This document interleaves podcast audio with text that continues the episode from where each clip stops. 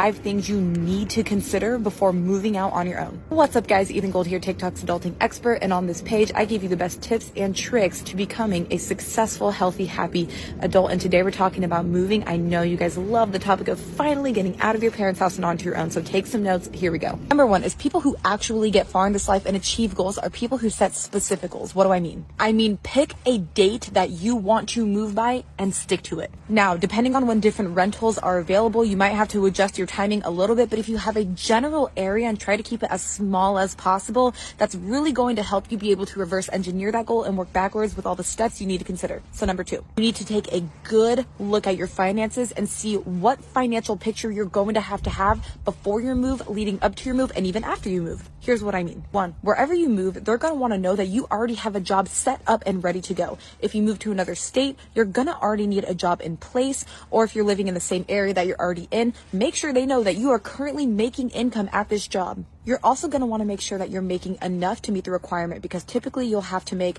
two and a half or three times the monthly rent amount per month for them to even consider it. So they know there's a buffer there that you'll be able to pay your bills. If you're going to be living with somebody else, that makes this a little bit easier because they're going to take the collective of both of your monthly incomes. Then you're going to have to consider a security deposit, which is going to be anywhere from 1.5 to three times the monthly rent up front in case of any damages. Now, your security deposit will come back to you, but don't expect it to come back to you because they will always find some sort of damage to be able to subtract from that security fund so you don't get as much of that back. So just expect to never see it again, but you're probably going to see some of it back. They're just holding it there, but you're going to want to save for it.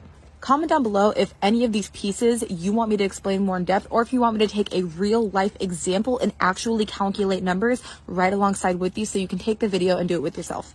And do it with yourself if you're your only friend.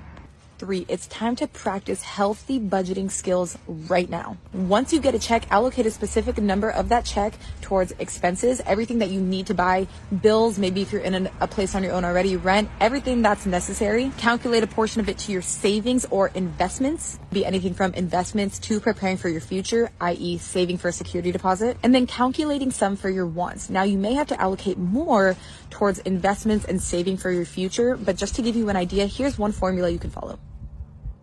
Now, I challenge you to do these three steps in the next seven days, then come back here and comment done so I know that you actually did it. If I can leave you with anything to take from my videos, it would be to actually take action. Don't just let this be another video that you scroll from, scroll from, scroll from onto the next, onto the next, or you're never actually going to get anywhere. And these videos are very educational, so save it and actually use it. Share your friends. Let me know what questions you have down below and follow me for more.